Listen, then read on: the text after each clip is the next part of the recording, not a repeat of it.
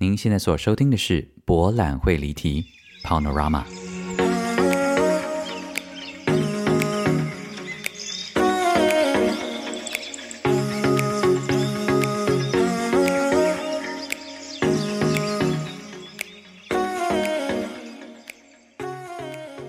Welcome back to Panorama 博览会离题。大家好，我是蔡博。This is Season Two, Episode Twelve. I'm your host, Pal, and this is the last episode of Season Two. Thank you so much for coming back and join us. Um，哎呦，我现在心情真的很复杂哎。好，今但是我这整个心路历程呢，我要到今天节目最后面才可以跟大家讲。OK，那节目的一开始呢，要谢谢几位亲爱的听众朋友。 第一位呢，要谢谢的是匿名，嗨，他说谢谢蔡博的创作啊，无论是戏剧、文字还是声音，都是从小陪我到大啊，欠揍啊，是真的有人可以从小看我的，是不是？以上，再来是谢谢莱拉，他说嗨，蔡博终于追上最新进度喽，再忙也要好好参与第二季的最后倒数啊。P.S. 可以许愿更多肉桂卷们的问候吗？太有戏了，听了会上瘾呢。我发现大家好像很喜欢这个肉桂卷配音的系列。哎，这节目真的是好乱来哦！没想到又在第二季结尾发展出这个系列。好了，我今天好像还有一些肉桂卷新加入这个阵容哦，在稍后再跟大家分享。再来是谢谢白菜，白菜说。隔壁来呀！哦，真的很喜欢这个节目呢，也因为一直离题的关系啊，所以可以一直重复听诶，每次都可以在每个离题里面发现不同的收获哦。另外呢，就是蔡博的自我剖析呢，也是面面俱到啊，虽然总是事后后悔的类型，但是呢，还是觉得很棒，也让我自己学到很多沟通、自我检讨，还有一些创作灵感的发想哦。希望蔡博可以继续陪伴我们啦！喜欢蔡博的声音，不管什么月亮双子啊、太阳天蝎啊、什么 fucking boring 啊，啊，反正就是喜欢啦。好啦，谢谢白菜啊！讲到这个沟通这件事情呢，我今天想到一件事情要跟他聊。诶，要来离题吗？Why not？This is 饱览的会离题了。我跟你讲哦，我最近呢，身边两位非常挚爱的朋友呢，为了保护当事人，所以我就就是 他们两位呢，一位是金牛男，一位是金牛女。OK，天蝎座跟金牛是蛮好的啦。OK，那我这两位挚爱的友人们呢，哈，他们哈。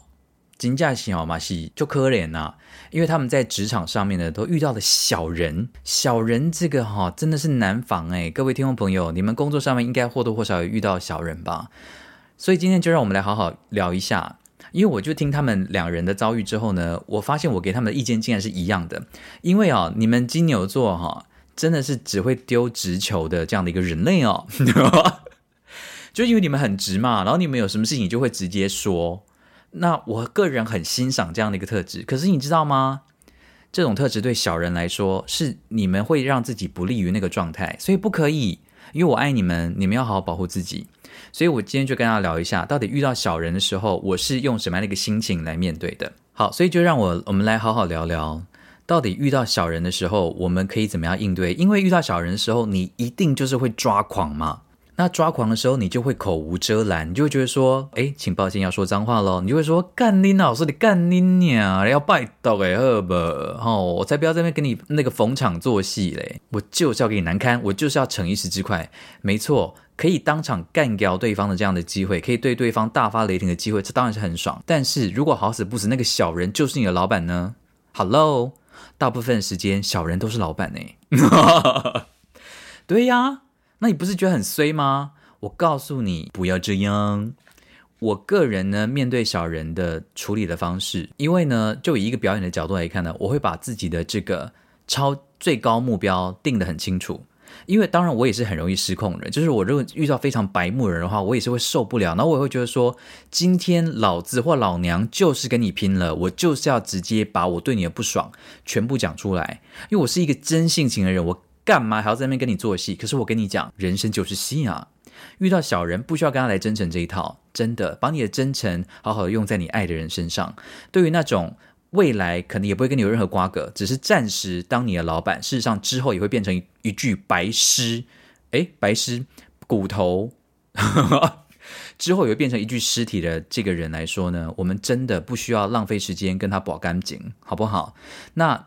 面对这种小人，最重要的一件事情就是不要让他有任何机会可以抓到你的把柄，而且我是指沟通态度上面的，因为你发现那种小人呢，他们就是于理，他们根本是讲不过你的，因为很明显，他们就是不讲理，又不看道理，然后又口无遮拦，然后又是看不清楚状况，然后又就是他们就是因为有这样的问题，所以他们才会被称作小人。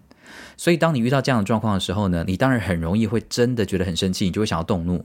我完全了解，亲爱的，我了解。可是，如果你在这个时候不小心用了不适当的字，或是显露出你的态度有所谓的被人家抓把柄的说你干嘛态度这么差的时候，他就更有机会可以转移焦点。原本你们要讨论的事情，就会这样不了了之。诶，很多人都用这一招，诶，很多小人都是用这一招的。我告诉你，我在英国。因为我那时候租房子，然后遇到很烂的房东，然后因为那个时候已经冬天了，所以很冷，然后房间暖气一直没有修好，所以我就一直写信去给那个房屋的中介，跟他说不好意思，因为这个天气越越冷了，然后房间的暖气一直没有修好，可不可以请你们来修，或者是说就送一台暖气过来呢？结果一直没有人理我，后来呢，我还亲自找到那个房屋中介公司，就是我写了很多信。都没有收到回复之后，我就受不了，我就自己去当面这样子。那你知道英国人真的最厉害就是这件事情，他们可以眼睛直直盯着你的眼神，然后用非常优雅的英文跟非常和缓的语气，但是那个内容就是说“老娘才不要管你嘞”的这样的一个潜台词。那如果你遇到这个状况，你一定会气到发疯。我就是因为那个时候年纪太小不懂事，所以我就觉得说。我不可以再身为一个亚洲人，我不想要被在你们被你们这个英国人欺负了，所以我就扬起了我的声音，表我想要表达我的愤怒，我想让他知道说我们不是好欺负的。所以我已经忘记我当时，我已经忘记我当时的确切用字了，但我的确知道我有扬起我的声量，然后我我没有讲到脏话，但是我有讲到一些不太客气的字。结果我一讲完呢，那个女生就直接说我没有必要。在你这样的态度之下，还跟你沟通，请你离开。然后那个时候我愣住，诶，我想说什么意思？我就是还亲自来这边，然后跟你吵这个已经要了三个月没有要到的暖气，然后你现在竟然跟我讲说我态度太差，你不要跟我沟通，请我离开。可是那个时候办公室其他人也都往我这边看，因因为是什么？因为我大声了，因为我用字不当。可是事实上，全世界人应该也都知道，其实我才是受害者。可是就是因为我忍不住，所以就让对方竟然用这么下三滥的把柄，然后就抓到我的小辫子，所以我就摸摸鼻子离开。那一次之后呢，我就知道，不管我再怎么生气，我都要用最优雅的文字跟语气，让对方没有办法反驳我。因为伸手不打笑脸人，好，我们没有必要跟这种人当朋友。但是当你跟这种人沟通的时候，你一定要想尽办法克制住。你的脾气，然后呢，亲爱的金牛座男女们，我爱你们的直球，我爱你们的直球直击。OK，I love you guys。但是对付小人，我要保护你们，好不好？不要再直球了，因为你们一直球的时候，你们那个脸，你们那个臭脾气，你们那个牛脾气，就是写在脸上啊。Hello，那旁边人看呢，就是一定会觉得说你们态度不佳或者很呛啊。好，这个是对你们不利的，所以。请你们就是下次呢遇到这样的一个状况的时候，例如说呢，我对那个房东，我大可笑着且坚定的跟他说，因为暖气这件事情已经跟您写信，呃，将近三个月的来回通信，但是您这边都没有给我这边一个正面的答复，所以我今天特地来这边，想请问您，呃，不晓得是不是因为放假的关系太忙碌了呢？那我今天来这边，希望能够有一个解答，就是你把他的，你要把他的疏失。highlight 出来，可是这个 highlight 出来的过程呢，你又没有显露出你的不悦跟不高兴，你就是把这个事情讲出来，甚至面带微笑的讲。那他要再怎么样更小灯 s h k 他也没有办法跟你讲说你那什么态度啊？我就是忙啊，没有啊，因为我就是笑着脸跟你讲的，啊，我就笑着跟你说，哦，可能是太忙了吧？是不是太忙了呢？不然怎么会三个月都没有回信啊？嗯，怎么了呢？我现在脸好欠揍，但是我就是真心的这样想要问你啊，呃，有什么地方是我这边可以做的吗？不然因为现在天气真的好冷哦，我也是觉得都咳嗽都感冒了，一个人外地在这样的一个国家，嗯，总是会觉得特别的孤单跟难受嘛。不晓得什么时候可以麻烦您尽量的协助一下，这个暖气可以尽快的处理好呢？真的非常谢谢哦。哦，那下周的这个休假也祝您愉快哦，谢谢。那就等您的好消息了。嗯，好，OK，好，拜拜。对，当初要是这样就好啦，可是我完全不是嘛，我就说 What the fuck are you talking about? I've been waiting for fucking three months and nobody answer my fucking call. 对啊，白痴嘛，小时候不懂。但你知道吗？就是对这种人发脾气哈，他就是老话一句，不要让对方有把柄。好，我们要保护自己。OK，我觉得念戏剧对我来说有帮助的其中一点很重要，就是它可以帮助我们在某一个瞬间把自己拉开一个距离看一件事情。因为如果我们自己现在当下的话，其实真的是很难厘清的。我也理解这很困难，因为当下你就觉得说你是针对我，或者是说你怎么会听不懂我讲的话。当你自己没有办法抽离那个当下的时候呢，你所做的任何的反应都是有可能会过于情绪化，然后会让对方抓到把柄。我要再三的强调，不要给小人抓到把柄，因为他们是小人。所以呢，如果你能够练习，这是这肯定是需要练习的。如果你能够在想要发飙那个瞬间拉开一个距离，就是说你不再是你自己，你现在看到的是你的。最好的朋友，你会给他什么样的建议？这个时候，你或许就不会那么轻易的在第一时间就发脾气。如果你能够稍微呢把自己拉开一个距离感的话呢，我相信你就可以有一个更清楚，你可以稍微理性一点的去判断，到底这这件这件事情你还是希望解决它，对不对？那你的最高目标是什么？如果你的最高目标不是我就是要跟你闹翻，除非你的目标是这个，那你就赶快把你所有会的脏话全部都骂完。我祝你好运呢，但如果你的最高目标呢，是你想要赶快离开办公室，你想要全身而退，或是你想要让他没有办法反驳你，你想要让他，呃，你想要让他照你的意思做。如果你你的最高目标是这样子的话，那请问你应该用什么样子的策略才有办法达到那个目标呢？这是一个很重要的问题。所以其实人生就是一个舞台呀，我们每天都在表演。哦，上班好累哦。对呀，所以我真的建议大家，你越清楚你的目标是什么，你或许就有机会在那个很短的时间之内去厘清什么样子的策略才有办法达到。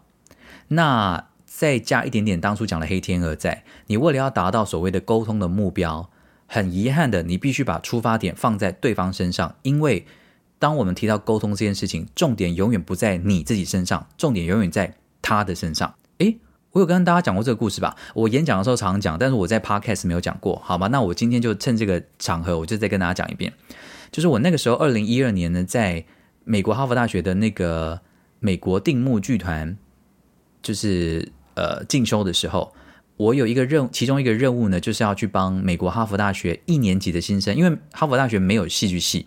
所以他们的大一的新生呢，或或是大二啊，也也有可能，他们可以选修一些呃美国定模剧团，因为我们那个团呢，当初是进驻在哈佛大学里面的一个单位，所以他们可以来修我们的课。那我那个时候因为是声音演说部的研究生，所以有时候要帮老师去代课，就带大一的新生，因为当助教的概念。那我记得我那个时候刚到美国去的时候，仍旧是自信心非常低落的一个台湾胖子，一方面是。因为你知道英文这件事情就是很吊诡。因为我二零零二年去美国乔治亚大学的时候呢，我刚去的时候是觉得说我整个国中跟大一学的英文，国高中跟大一学的英文呢，全部都是白费，因为我什么都听不懂。然后就是前三个月超每天都很想要自杀，第三个月之后呢，突然好像开始听懂一点点。然后后来我就觉得说哦，应该是没有问题。然后后来二零零八年到了英国去念书的前三个月又是一样，天天想自杀，因为就觉得说到底那是什么腔调，我听不懂。后来。在英国混了一阵子之后，还是有很多听不懂，但是至少比较 OK 了。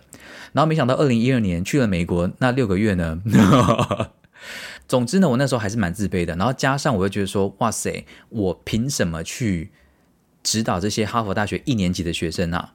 这真的不可以。所以你知道我做一件很蠢的事情，就是我在我要当助教的前一天，我竟然在家里疯狂的用字典查很难的字汇。你看我到底自尊心，我到底是多自卑？我就想说，哦，我要稍微查一下，然后我明天我要在他们面前呢，我要用一些比较艰深的字，这样他们就不会觉得说，哦，这是哪里来的亚洲胖子，怎么英文这么差？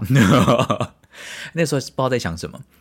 然后我就准备了这些单字，然后呢，准备到很晚，然后隔天早上呢，我要去上课。然后他们就一群真的就是很年轻的十八岁、十九岁的哈佛大一新生来，然后他们就来到教室。然后我当然就是一样，请他们躺在地板上面啊，我就要开始带指令或什么的。然后呢，我的整场我就在那边想说，好，我现在要用什么字去 impress them，让他们觉得说我很专业，让他们觉得说我很厉害。让他们觉得说，哦，我是是是我不是好惹的呀。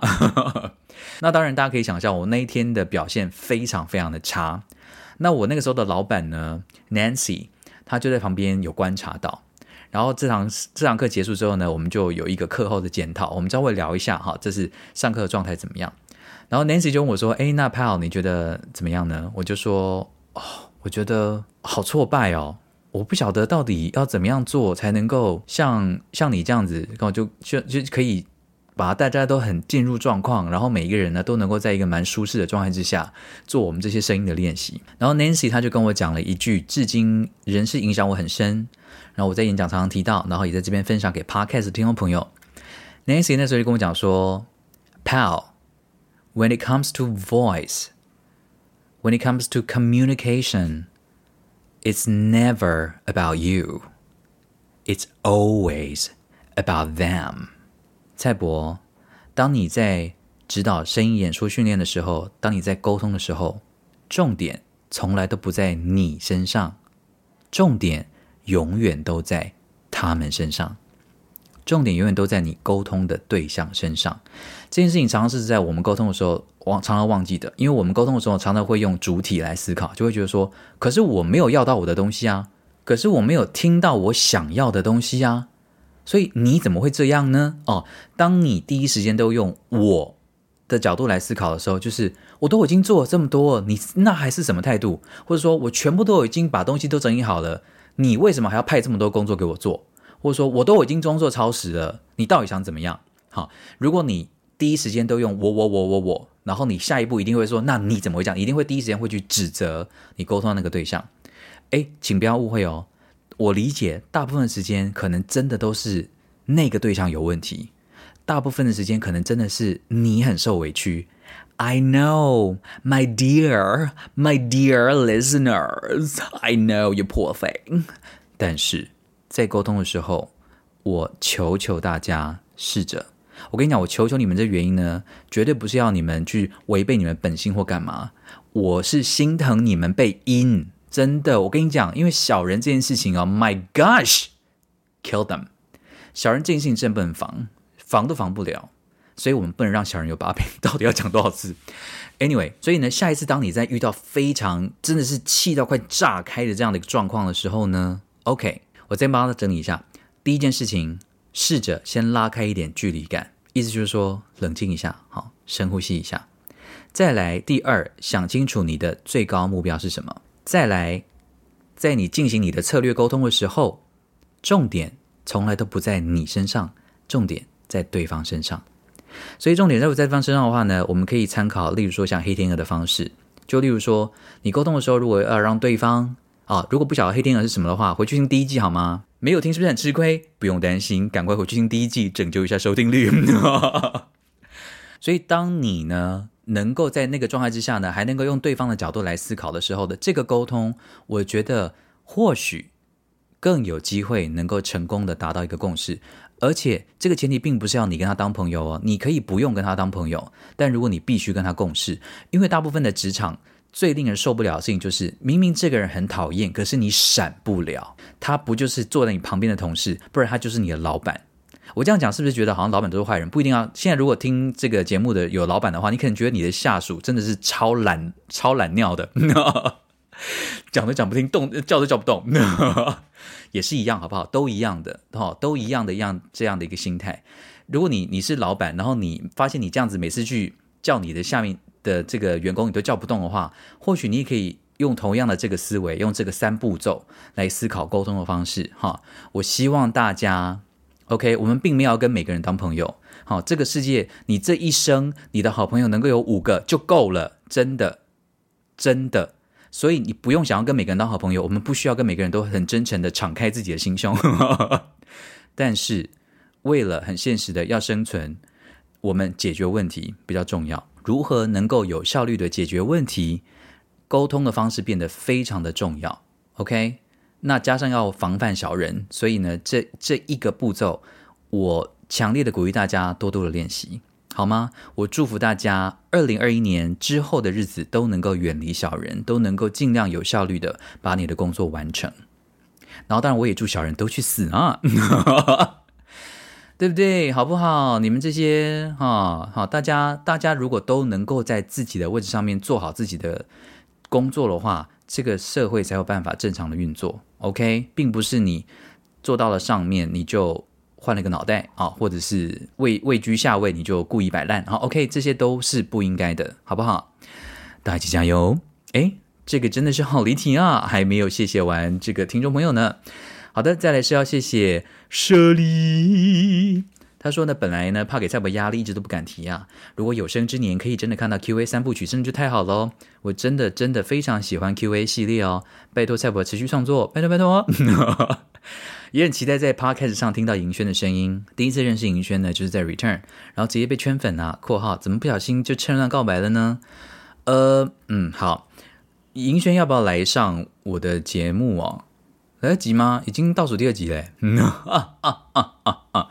拜托，你们看他在脸书上面这样写，嚯，真的要邀到！拜托，我现在是在对你喊话哦，哈，这位小姐，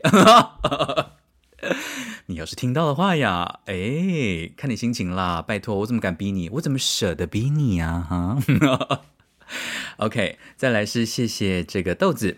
他说呢，要赶在第二季结束前来请蔡伯喝咖啡哦。虽然博览会离题，开播以来都在台北当社畜，呃，没有机会出门玩耍，但是听着蔡伯的声音，好像也默默的跟着蔡伯去很多地方哦。嗯，听起来怎么像背后灵？谢谢蔡伯的陪伴，期待第三季哦。嗯，呃，不过啊，录完第二季之后呢，请一定要好好休息，要等多久都没关系，过久第三季就好。好，冲着你这句话，好啦。休息够了就一定会有。哎哎，糟糕，刚刚是什么承诺？对啊，可是休息休息嘛，休息的定义干嘛？自己讲出来的话，现在很紧张。没有啦，就是真的看看时机，好不好？OK，好不好？好不好？亲爱的大家，OK，好，再来是谢谢这个 He 呀。哦，他说这礼拜过得好烂呐，但是听到各方肉桂卷的灵魂之声，突然好快乐。谢谢蔡伯。他说：“是我的错觉吗？觉得整个肉桂卷的 part，你的声音都好亢奋啊！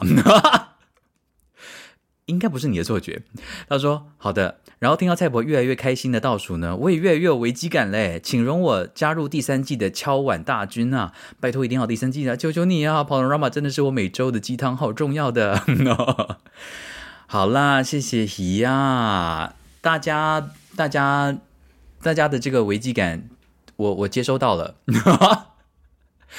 哦，这一周呢，真的我觉得好好笑。我觉得你们真的都好可爱哦。你知道我这周大概收到不下十五个私讯，哎，十五个是不是也没有很多？我觉得很多啦，十五个私讯，每一个人都传给我一模一样的东西，就是台北市捷运肉桂卷地图。哎呀，雷真还好 Q 个雷噶，哎，但是谢谢有这个地图哦。我呢就呃很开心的，就是想要慢慢的去收集。呃，但我是不是应该先跟你们讲一下园林啊？Anyway，好了，反正就园林啊，园林呢，我其实只是当天来回啦，所以我其实我没有机会就是吃到太多东西。但我那天有去吃你们很有名的这个，应该叫做油葱果吧，油昌贵哦，对不对？我其实有点困惑，因为我觉得油昌贵好像是跟萝卜糕的差别是什么？讲这样是不是园林人要爆炸？没有没有，我没有觉得它就是萝卜糕。可是我就想说，这个油肠桂本身呢，加一颗蛋，然后那个淋那个酱，我觉得是那个酱很特别，那个酱里面有很多，感觉有很多洋葱，然后那个酱淋上去啊，加一颗蛋，然后这样子配起来，我觉得还蛮好吃的。然后呢，你们很有名的那个拉，那个叫那个怎么念啊？拉仔面拉米哦，是这样念吗？呃，因为有有在地人建议我说要点就要点综合，所以它会有米苔木跟这个面条这样子。其实我觉得那个口味是很很清淡的，所以吃完是没有太大的负担。所以我就觉得这样点一份呢，就吃的非常非常的饱。那我个人最喜欢这次的园林的行程呢，是一间咖啡店，叫做秋兰号咖啡专卖所。我觉得它的空间非常的舒服，而且它就是在一个空旷的停车场的旁边。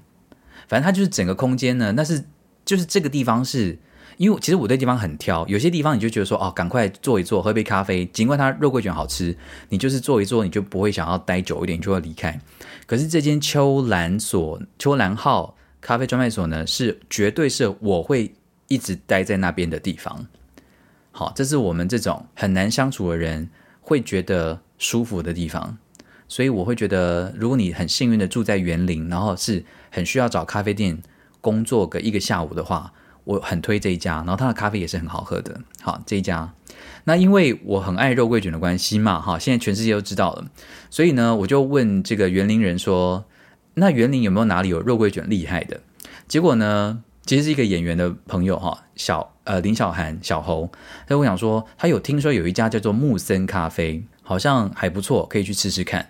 所以我就慕名去了这个木森咖啡。那首先我要先讲一下啊，我觉得木森咖啡的那个里面的环境其实算舒服，它的椅子啊、灯光啊、好颜色啊，其实我是喜欢的。但因为我是为了肉桂卷而去，那 我觉得老板很幽默。我那天走进去就说，呃，老老板就说，呃，请问是要内用还是外带？我就说，哦，不好意思，老板，我只是想要先看一下你们有没有肉桂卷。然后就说：“哦，有啊，我们有肉桂卷。”然后就指着一个塑胶的盖子里面放的，看起来很像假的 肉桂卷。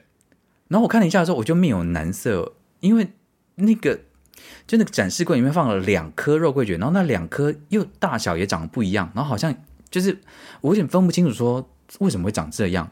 我就真的问他说：“这两个是同一种吗？”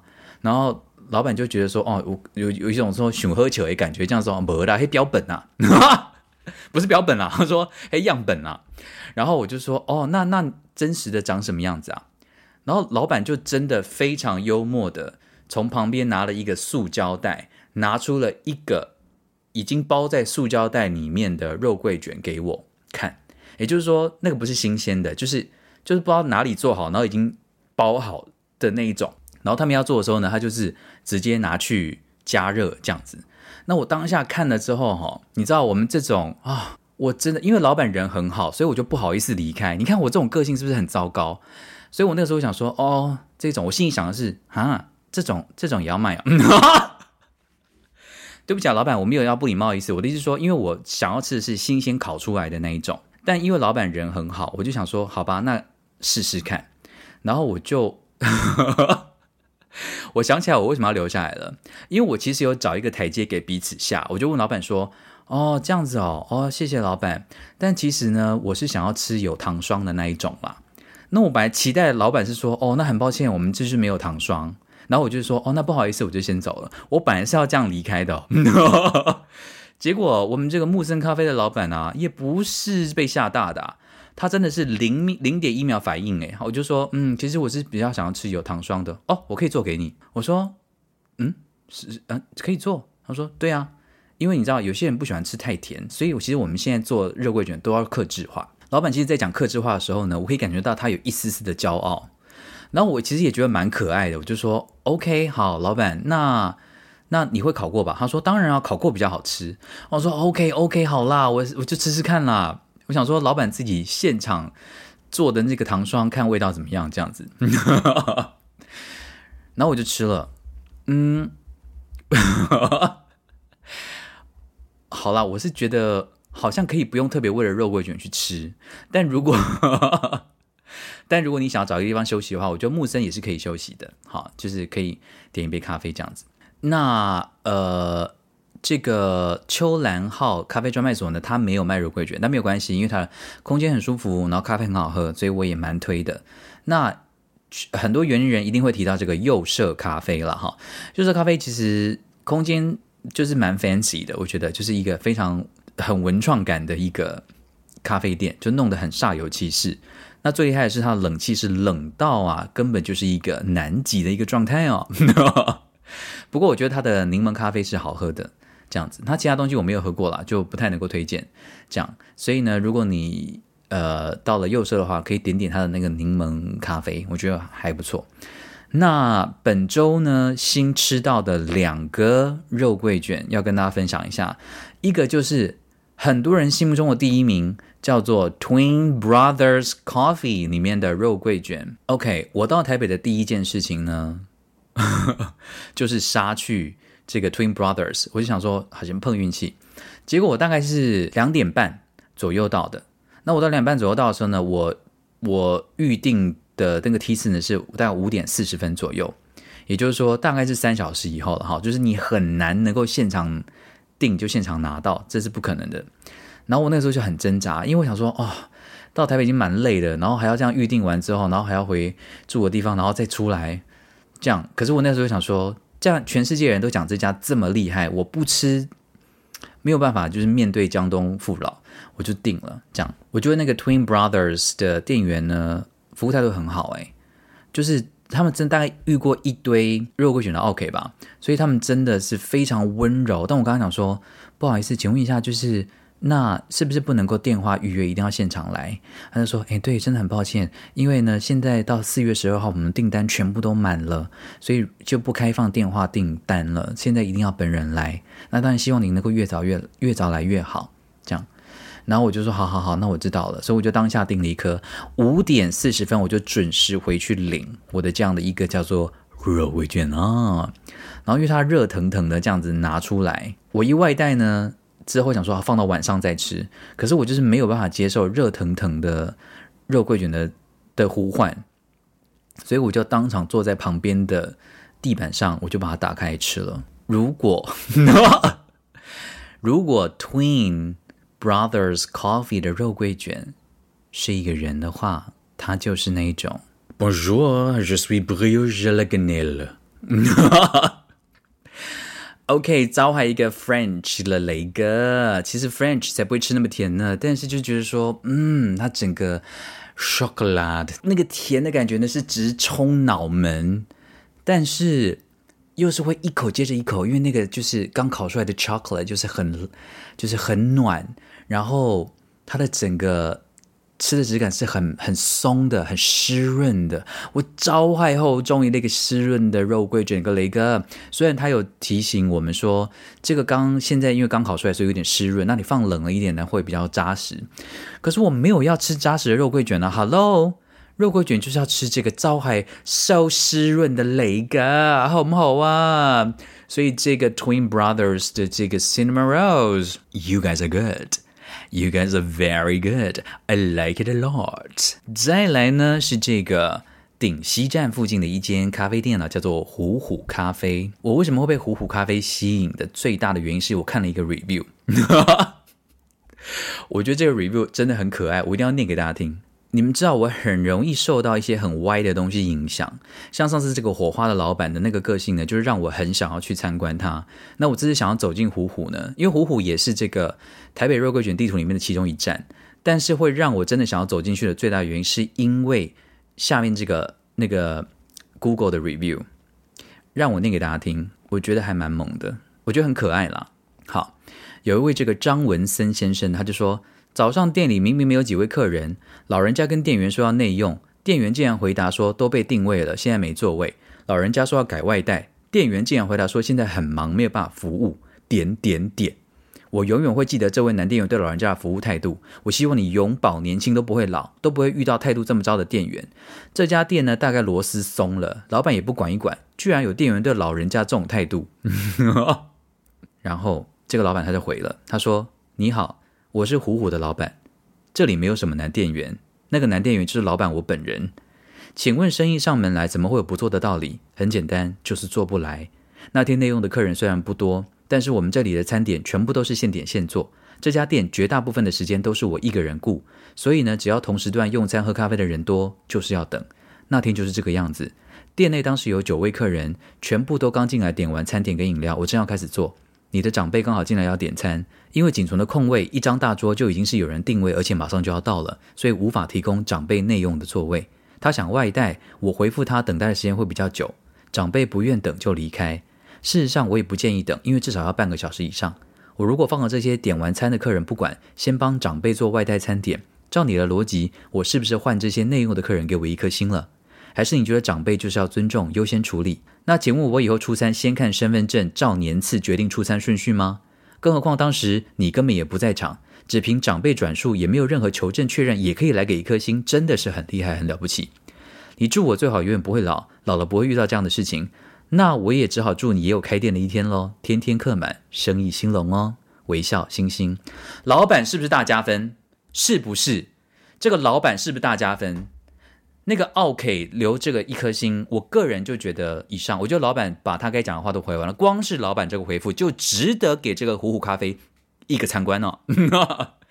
然后我跟大家讲，虎虎咖啡哈，住顶溪的啊，哦永安市场的啊，我非常推荐这家咖啡店，它真的很家居啦。然后真的就跟老板讲的一样，因为老板大部分时间真的是一个人。像我们今天去的时候呢，呃，只有跟另外就有客人说，我们一共有五个人哈。那老板真的是点完餐，老板会先把大家的饮料先做完，然后就自己一个人进厨房开始做大家吃的餐点。所以如果你要赶时间的话，就不不用来苦苦相逼。老板做的菜非常的好吃，我个人非常的推那边的咖喱蛋包饭。那个咖喱蛋包饭，他附的那个汤啊，哎，很好喝哎。然后它的咖喱，我觉得味道也很棒。然后它的它有一道菜叫做冲绳塔可饭，它就是把那种墨西哥的 taco 里面的料啊，把它放在饭上面当做盖饭的一个概念，我觉得味道也很好。然后我们也点了它的肉桂卷，那我觉得虎虎的肉桂卷呢，它上面是撒满了应该是小就是碎的坚果，然后它虽然不是有糖浆的，然后它的肉桂味也是很浓，但当然不到干尿肉桂卷啊的程度，它就是说。它应该是它的肉桂的辛辣大概只到说三小了的这种程度而已，可是我个人是可以接受，是什么比喻啊？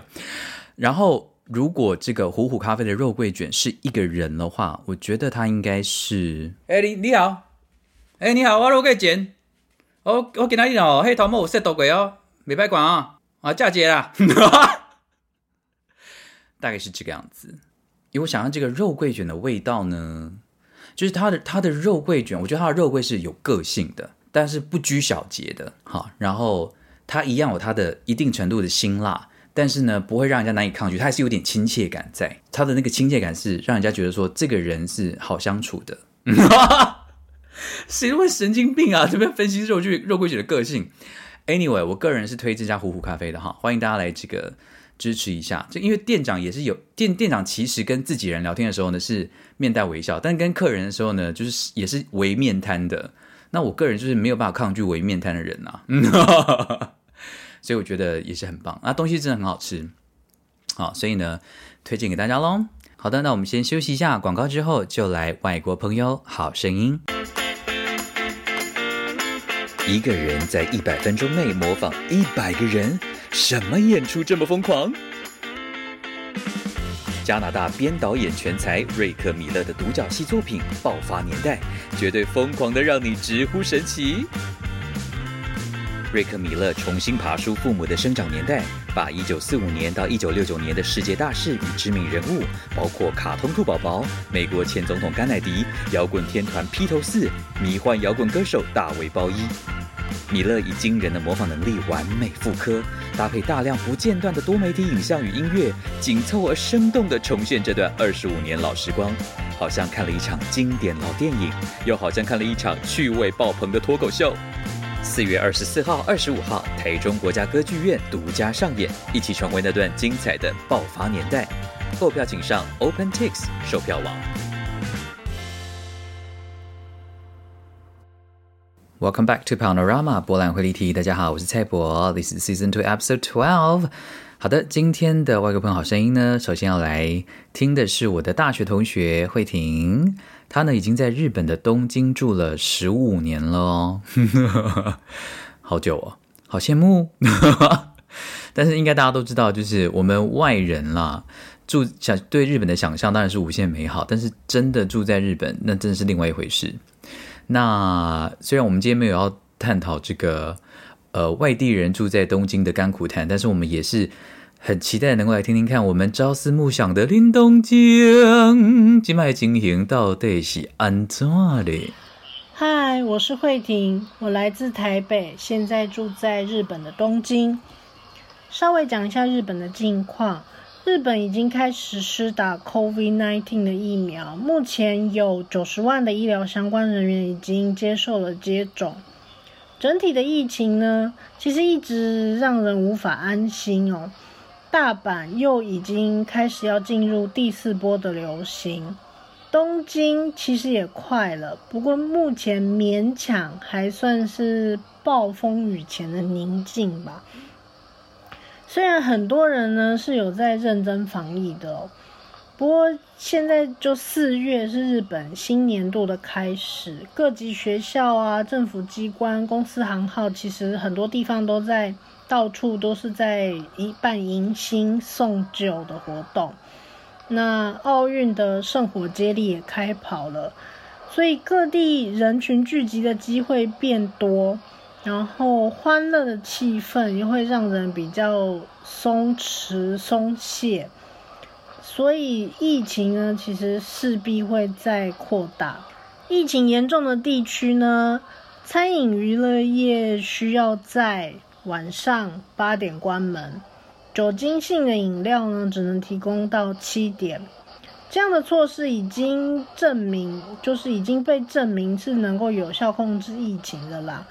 但是不可避免的，你会影响到各中的行业，包含剧场从业人员，其实会受到更大的冲击哦。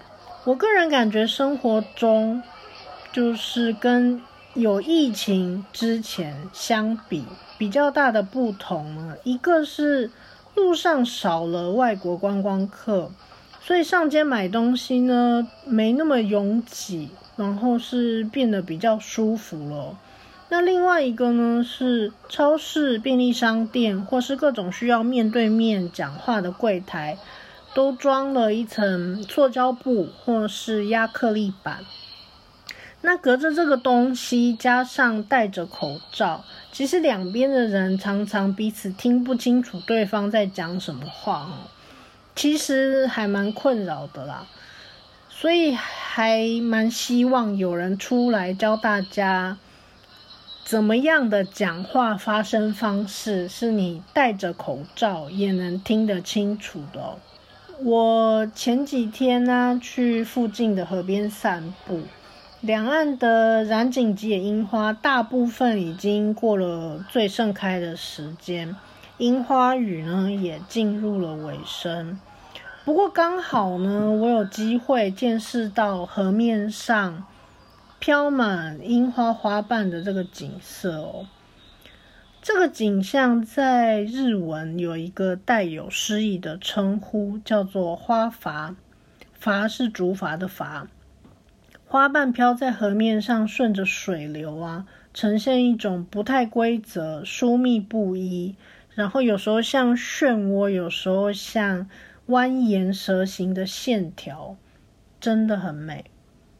希望明年这个时候啊，疫情受到控制，大家恢复真正的日常生活，然后呢，大家都能放心来日本追樱花、欣赏美景哦。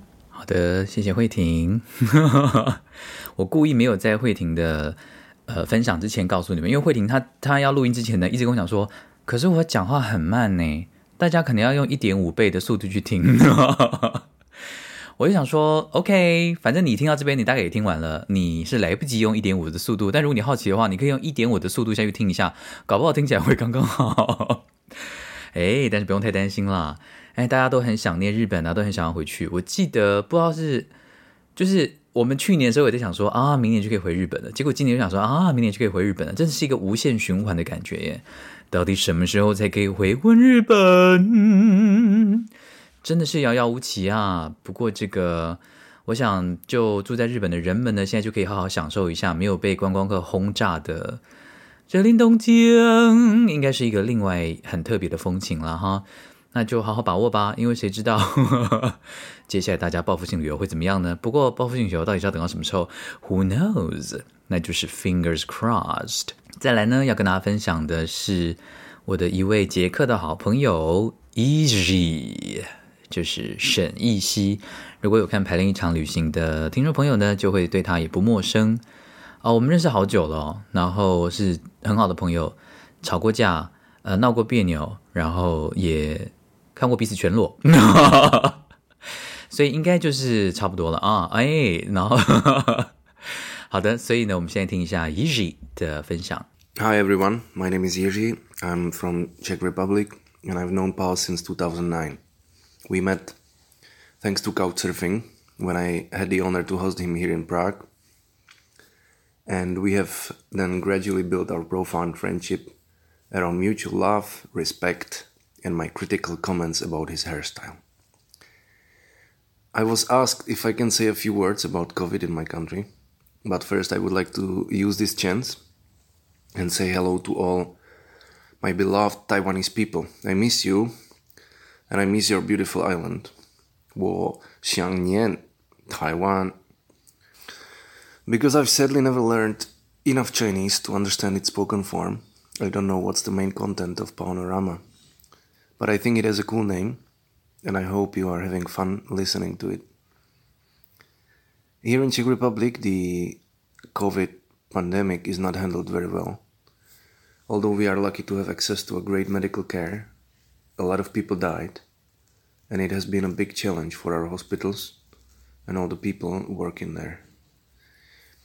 During the last year, we have experienced different kinds of lockdowns, restrictions, loosenings,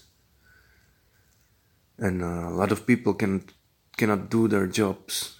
The pandemic, to a certain extent, touched almost every aspect of our lives here. Some things that were common before now seem almost unreal, and it's sometimes difficult to handle that. Some previously unthought things became a, an ordinary part of our daily routine. So, in general, a lot has changed, that's for sure. On a more personal level, I definitely went through my own little evolution regarding my opinions and attitude. In the beginning, I was I was quite reluctant. Uh, I didn't admit the I didn't want to admit the severity of the situation, and I would be refusing to use more disinfection. You know, wear face masks, and like many other people, and a lot of them still until now, I naively be, believed that the whole thing ends with the fact that if I catch it, I will most probably feel nothing or just some light symptoms. Only later, and mainly thanks to people around me, uh, especially my wonderful wife and my sister, who are both dentists, and they like to talk about medical stuff, I realized that this is bigger than the dimension of my own immune system. This is something we have to face together and act like it's a threat to all of us. So, fingers crossed for everyone, stay strong, care for others, and let the COVID madness be a useful lesson to all mankind. Warm hugs to my dear Pao and all his listeners. Take care. Thank you, Easy. Easy 的故事太多了啦哈，自己去看书。呃，不过值得一提的是，他其实是启发我写 Q&A 首部曲的那个 Stefan 这个角色的灵魂人物，因为他当年我们在捷克布拉格的时候认识嘛。然后他那个时候，我记得我就是跟好友 B 君一起去住在他的很小的家里面。可你知道，就是有些人呢，明明家里很小，还硬是要 host 这个超过两到三个人啊。我记得那天我们住的时候，好像晚上塞了四到五个人吧，真的很夸张哎。不过大家年轻的时候真的是怎么样都可以睡耶，现在还真是很怀念。然后那个时候呢，他就一直有在跟一个台北的女生在。在网络上联系，可是他们没有见过面啦。然后他们就是在网络上聊天，然后因为那个时候那个台北的女生英文也不是很好，所以他们常常用就是非常有限的智慧彼此沟通。但没想到后来呢，我离开了 blog 之后啊，就突然知道他为了这个女孩子就买了一张机票来台北，因为那女孩子就突然失去音讯，所以他就就这样冲过来，然后也什么消息都没有，只有一个只有住址哦，还没有电话。可是为什么会有住址啊 Anyway，这是一个谜啦。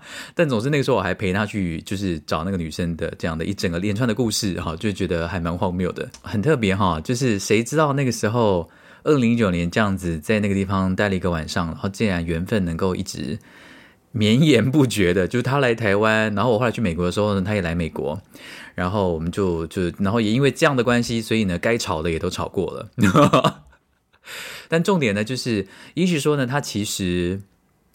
一开始呢，也是那个对于呃 COVID 是很存疑的想法，他觉得说这搞不好这只是阴谋论，根本不存在啊。然后他也觉得跟很多人一样，就觉得说如果得的话，顶多就是感冒，就是很轻微的症状而已嘛。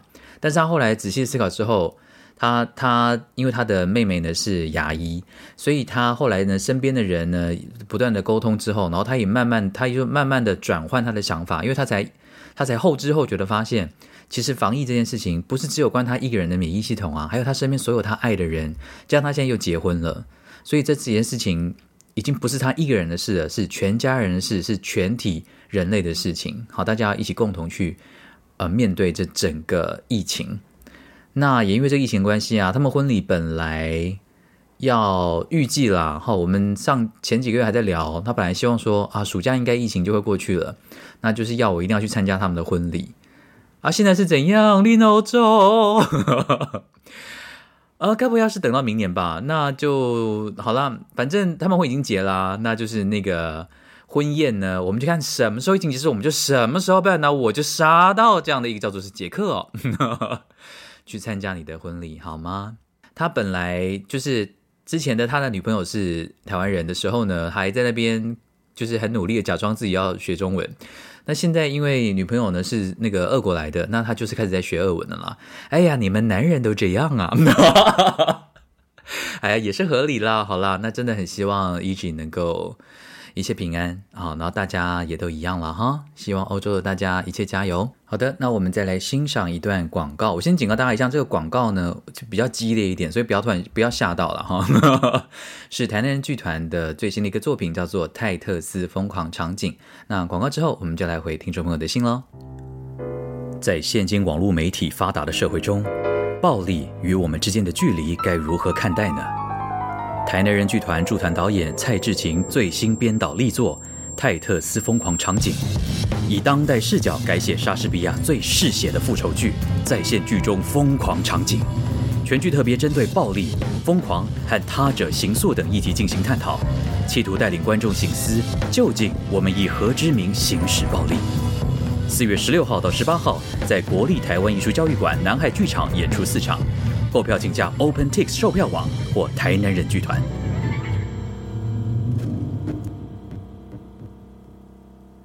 Welcome back to Panorama 博览会立题。大家好，我是蔡博。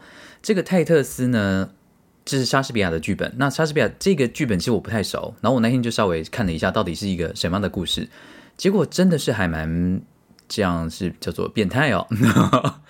就是有一个罗马的将军泰特斯，我所以就是很简单的讲一下，反正就是打赢了，然后他就从战国呢，就是俘虏了这个女王跟那个女王的三个儿子，回到罗马。可是呢，他就把那个女王的大儿子杀掉，那女王当然就怀恨在心。然后呢，刚好那个时候罗马的国王呢就把那个女王给娶回去，所以女王就当然想要利用这个机会复仇。然后那个女王的二儿子跟三儿子呢就把泰特斯的女儿给强暴了。然后泰特斯为了要自保，就把自己的手砍断了。但他其实默默的策划要复仇，所以后来呢，他就想办法把二儿子跟三儿子也都杀死，剁成肉酱，煮成一个非常美味的这样的一锅汤啊。然后就是给这个女王还有罗马的国王吃掉吧。然后全部吃完之后，大家发现是人肉，然后就是崩毁，然后他就杀杀杀，然后就全部人都死了。是不是一个就是这个英国大文豪啊写出来的这样的一个非常嗜血的这样暴力的一个故事哦？所以呢，非常好奇这个呃志晴，好，他会这次怎么样去玩玩弄一下这个看起来真的是非非常要人命的这样的一个剧本哦。所以呢，喜欢这类型的呃 题材的这个听众朋友呢，诶，可以去参考一下哦。哈，四月十六、十七、十八，在这个南海剧场，台北南海剧场。那因为都已经讲到四月十六、十七、十八了，就要再提醒大家一次啊，四月十五号。好，如果你刚好在南部，或者是说到嘉义民雄，嗯嗯嗯，不是一件困难的事情的，亲爱的听众朋友们，真的非常欢迎来看我们菲律宾学生的毕业制作哦。那之前已经跟大家讲了，大概那个戏是怎么样？为什么这个戏要取名叫做《我们与当代的困兽之斗》？最大的原因就是因为我当初在请他们自己创作的时候呢，我就问他们说：你们到底此时此刻到底最关心的议题是什么？那因为菲律宾是非常乐天的一个民族，所以他们一开始都觉得说，好像也没有什么事情真的非讲不可。但我就是一直逼他们，所以逼到最后呢，发现很很有趣的是，他们好像他们的确都挑了他们呃现在特别是在菲律宾的社会里面，他们个人与他们当下社会所处的这样的一个挣扎在哪里。例如说，第一位的那个 Ralph。他就是讲那个一般的社运社运分子，只要反抗政府的话，就会被扣上恐怖分子的这个罪名。加上呢，菲律宾的警察呢是以执法过当闻名，所以呢，Ralph 就想要提出疑问，是说，如果这些最应该保护我们的人，反而是施行暴力的人，那我们还能够向谁求救的这样一个呐喊？那第二个作品呢是 Wincy。他写的这个戏呢，主要是以身为一个女性，她觉得尤其是在菲律宾现在这个状况还是非常的严重。除了这个男尊女卑的状况，以及男性父权社会对于女性美丽的标准这件事情，还是让她身为其实二十出的女孩子还是非常的困扰。因为她本身也不是典型的那种瘦高型的女孩，那她就想要透过这个作品来表达她对这个现况的挣扎，就是。女人就这样默默的接受这个男人给的一套美丽的标准，然后努力的去朝这个方向完成。最令人遗憾的是，说女人往往程度在本来是一个受害者的状况之下，最后竟然也会成为加害者。好，他提出了这样的一个现象的之一。好，他大家也可以来看他这个作品，叫做《另一半》。那最后一个就是我之前有跟他提过的，就是 Heidi 所创作的作品。那因为他本身是穆斯林，然后他所处的那个小岛呢，就是曾经因为发生一件呃恐怖攻击，所以让大家呢对穆斯林的社群呢非常的不谅解，然后所以这个歧视的情势越来越严重。他希望大家呢对穆斯林到对伊斯兰教呢能够重新有一个更正确的认识，这些恐怖分子不应该跟穆斯林啊画上等号。那身为一个虔诚的穆斯林的教徒，他也对于新一代的所谓的信仰，他提出了一个疑问，就是一定要所谓的戴上头纱才叫做是虔诚的信徒吗？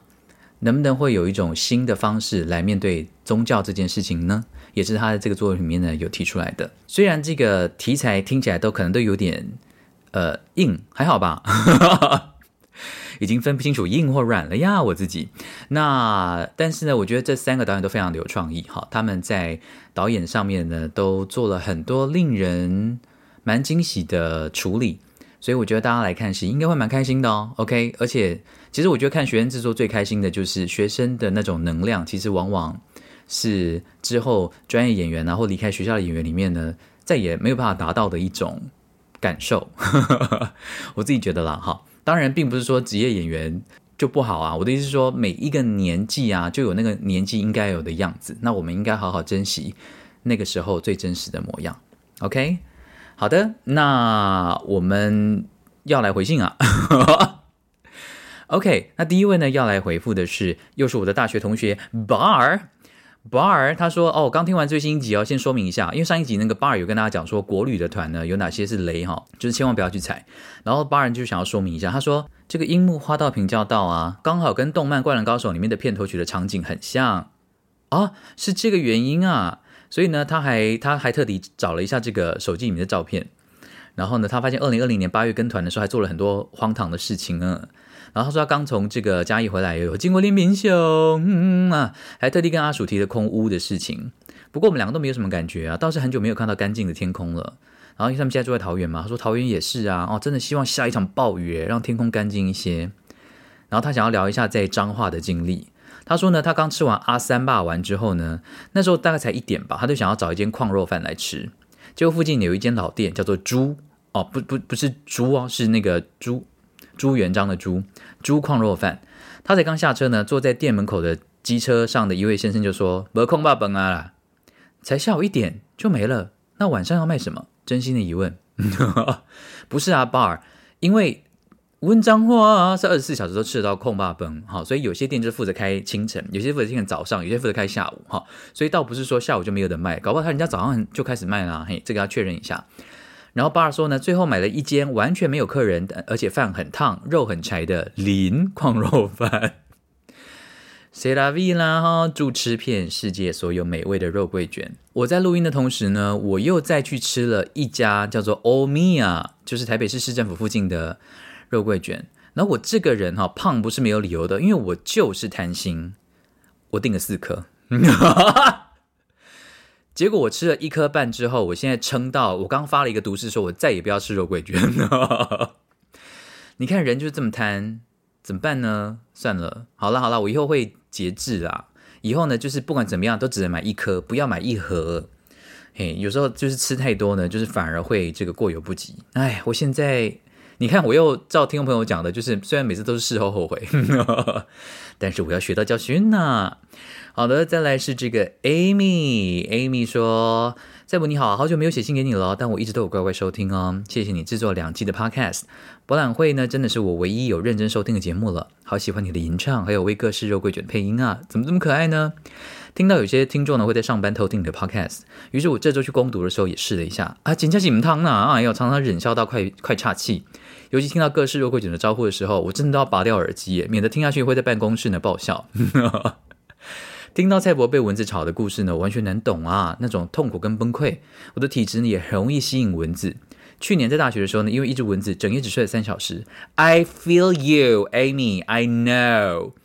然后呢，他妈妈呢就建议买一个蚊帐之后，从此有了舒适的夜晚。但人生哪有那么容易？装了蚊帐之后，蚊子就会去找室友，室友为了打蚊子，整夜也是乒乒乓乓啊！我还是不得好眠，真是哭笑不得呀！希望这个荒谬的故事让你得到一点安慰。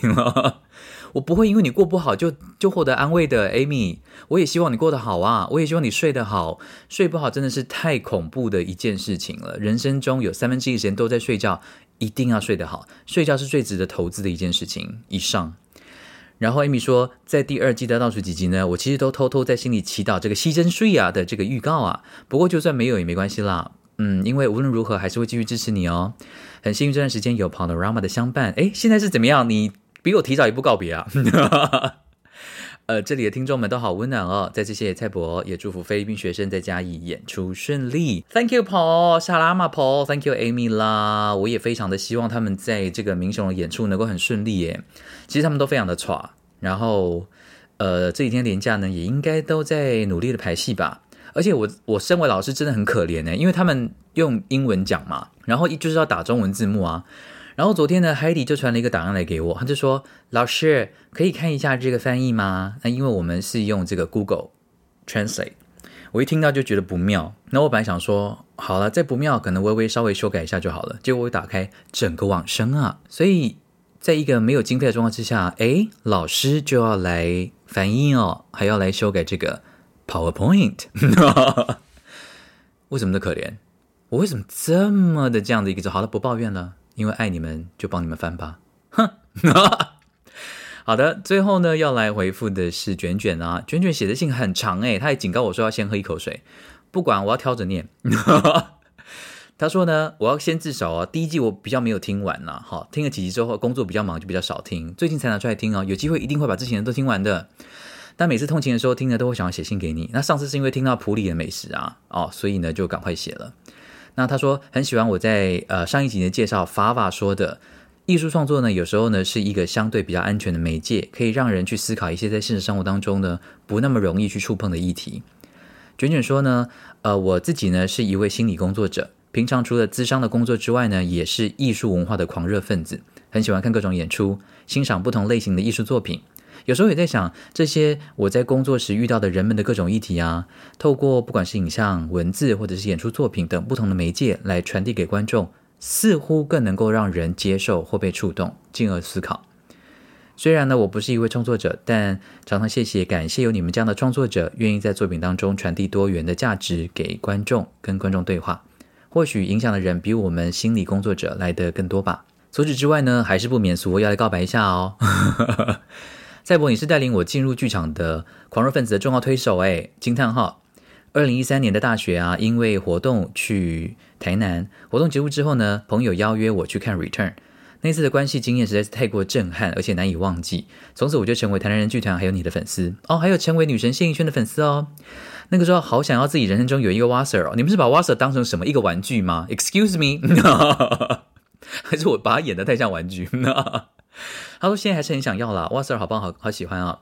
对了，我有去当年 Legacy 的演唱会哦，听你唱歌好疗愈哦。这几年超级疯狂的看了好多戏，在舞台上面也认识了很多很棒很喜欢的演员，还当了数十场台人剧团的前台志工哦。跟着志工呢，在台南跟台北各地演出，帮忙卖东西，大喊欢迎来看戏，谢谢来看戏哦。好怀念当年的日子啊！最遗憾的是当小小兵的时候，呃，这么久竟然都没有跟你拍到照。嗯，因为我比较少在前台吧，是这个原因吧？哎，不晓得，还是因为我的臭脸？哎呀，sorry 喽。他说呢，我也一直记得多年前听到你在成大的演讲，那个时候你形容剧场跟电视电影的差别。你说呢，电视电影里呢，观众要看哪一个人哪一个角度呢，都是导演跟摄影决定的。但是呢，在剧场里面，你要看男主角、女主角、配角还是欣赏背景，都是你自己可以决定的。所以每个人看到的东西都会不一样，而看完之后的感觉当然也就不相同。当时对这段话的印象很深刻，所以才会一直记到现在。也很常拿来跟朋友解释自己为什么这么喜欢看戏。回应到自己的心理专业来说的话，每一个人在同一个画面中，在当下会在意或者是有所感触的都不同，看到的东西就会像是自己的投射。虽然平常看电影戏剧也会有所投射，但在剧场当中的感触呢更为强烈，因为连关系的角度都给予了自主权，就会发现每个人看到的差异更大。这也是近年来我在接触心理剧或者是戏剧治疗很大的感触。演戏啊，或者是看戏啊，很多时候真的很具有疗愈性诶。另外呢，也像你在新的一集分享 Solo Day 的演出过程时候说，剧场和电视电影不一样的地方在于现场感，那种和观众互动所创造出来的感受，一起呼吸，一起笑，观众和演员的相互影响，甚至可以说是共同创作的过程，都是独一无二的。这件事情好迷人哦，要看过现场演出的人才能懂吧？哎呀，不小心说了好多啊，是想要趁这个机会把多年来对你的感谢说出来，让你知道。又是一个危机感爆发的卷卷呢！谢谢你进入剧场，谢谢你成为一位艺术工作创作者，谢谢你疗愈了许多时刻的我。很庆幸自己可以生在有蔡博、有你演出和作品的年代啊！干嘛？大家不要把话讲那么凝重好不好？Excuse me，才第十二集而已，这是第十三集才要出现的内容。Excuse me，虽然你现在还没有回到剧场演出。括号，你当年宣布要暂时离开的时候，我看到新闻不夸张诶，直接哭出来，卖啦卖考啦卖考啦，但很开心，你现在还是用 podcast 或文字或很多不同的方式存在着，没有真的去旅行以后就不管大家了。你不要骄傲，我也是也有自己的人生啊。好了好了，我知道你意思。虽然你最近几集都藏掩不住第二季要结束的雀跃，我相信大家还是很希望你赶快开第三季哦，不要让我们等太久啦。哎，不然就赶快写 Q A 啦。P.S. 现在台北的我呢，四月十五号没有办法去嘉义看你跟学生的演出，但我有推荐（括号强迫我在南华上班的同学一定要去帮我看我的偶像跟他的学生的作品哦）。祝你们演出顺利，卷卷。好的，真的非常谢谢各位听众朋友的来信。我要补充两件事情啊。第一件事情就是，我好像园林没有提到这个一家我很喜欢的店，叫梦幻三家，它就在火车站前面啦。有三家老店，然后叫做梦幻三家。其实我好像每次都只去第三家，因为它的排骨饭我真的好中意啦，真的好好食啊！而且一份排骨饭才五十块耶，到底想怎样啊？真的好好食啊！住园林的人真的好幸福个雷哥，所以。呃，如果有刚好去园林的话，可以去吃这个梦幻三家这样子。然后呢，就在我录音的同时呢，又多突然又受到了一位这个听众朋友的咖啡哦。我希望你有听到最后，才会听到这个感谢你的，谢谢 Brad。Brad 说：“嗨，蔡伯，太害怕没有下一季可以听了，这样以后通勤时间怎么办？潜水已久呢，赶紧浮出水面，请你喝杯咖啡，期待你之后跟不同个性的肉桂卷相遇。”很喜欢你模仿肉桂卷的声音，真的会不小心笑出来哦。（括号还好戴着口罩。）谢谢 Brad。如果你现在问我刚才吃的那两颗肉桂卷是什么样子的一个个性呢？我现在就只是很想吐，因为这个欧米亚的这个肉桂卷呢，实在有太多不同口味了，而且它上面的这个料呢都是。满到炸开要爆出来的那一种，所以呢，如果硬是要帮这整体的欧米亚肉桂卷呢找一个个性的话，我觉得应该会比较像是 K 二四里面的 Sandy 的这样的一个概念哦。所以他的声音应该会是：你好，我是肉桂卷，快来吃我，快吃快吃！有看过 K 二四的听众朋友，对这个声音应该很怀念吧？讲一个小插曲，其实这个声音呢，就是家珍在。排 K 二四的时候啊，其实这个声音我们一直都找不到。家珍是突然在我们在马祖首演，就是应该应该有听众朋友知道 K 二四的首演，其实是在马祖南竿的介寿堂。我们那天真的是他是在台上，因为那天他可能也快疯掉吧，因为我们很少演那种在室内，可是还是很有野台戏感觉的。因为介寿堂演出的时候啊，真的就是虽然是一个文化中心，可是那个人是自由的在走动，诶。拍照拍照，小孩子哭的哭啊，啊散步的散步啊，就是整个一个是个很疯狂、无法收拾的状态。那我猜家珍那个时候在台上，可能也感受到这个混乱的一个状态哦，所以他就突然灵感一来，就发出这个声音。然后他那个声音一发出来呢，全场突然愣住，然后就大笑。然后我在那个控台呢也笑到不行。然后就是我们在马祖找到了 Sandy 的这样的一个声音。哎呀，真是好离题啊！好啦，最后要跟大家讲的是说，我在节目一开始本来要跟大家讲说，呃，有一个很复杂的心情的感受。那大家可能或多或少也猜得到，因为其实昨天的开头啊，不是昨天开头，因为我这个节目分两次录，因为我昨天开头花录了太久，我录了大概二十几个 take，因为我不太晓得怎么样表达我此刻的感受，因为。一方面，我会觉得说节目还是希望带给大家，呃，正面的能量、欢乐一点的气氛。但我昨天怎么开头、怎么录都快乐不起来，因为还是对这个泰鲁格号的事情觉得非常的伤感。这样子，当然我也一直在提醒自己说要找到平衡，哈，就是呃，我们关心之余，能够尽力的捐款也好，或者是说呃，能够。表达我们的同理的之余呢，也要好好的照顾到自己的感受，这样子。那在这边也希望所有的逝者能够安息，然后伤者能够早日康复。好的，那一切都会没事的，好吗？也祝福大家都能够一切平安，真的平安是最重要的。OK，take very good care of yourself。然后下一集是最后一集喽。嗯，我好开心啊！好啦，最后一集应该会在一个很忙乱的状态下录，也也也也也不错。因为下一集录的时候呢，我们就要进剧场了，所以这个是一个蛮慌乱的状态。不过我还是会好好的录完，跟大家好好的 say goodbye 的哦。那就先这样子，要 say goodbye 的话，下一集再说喽。Panorama，see you next week。Bye.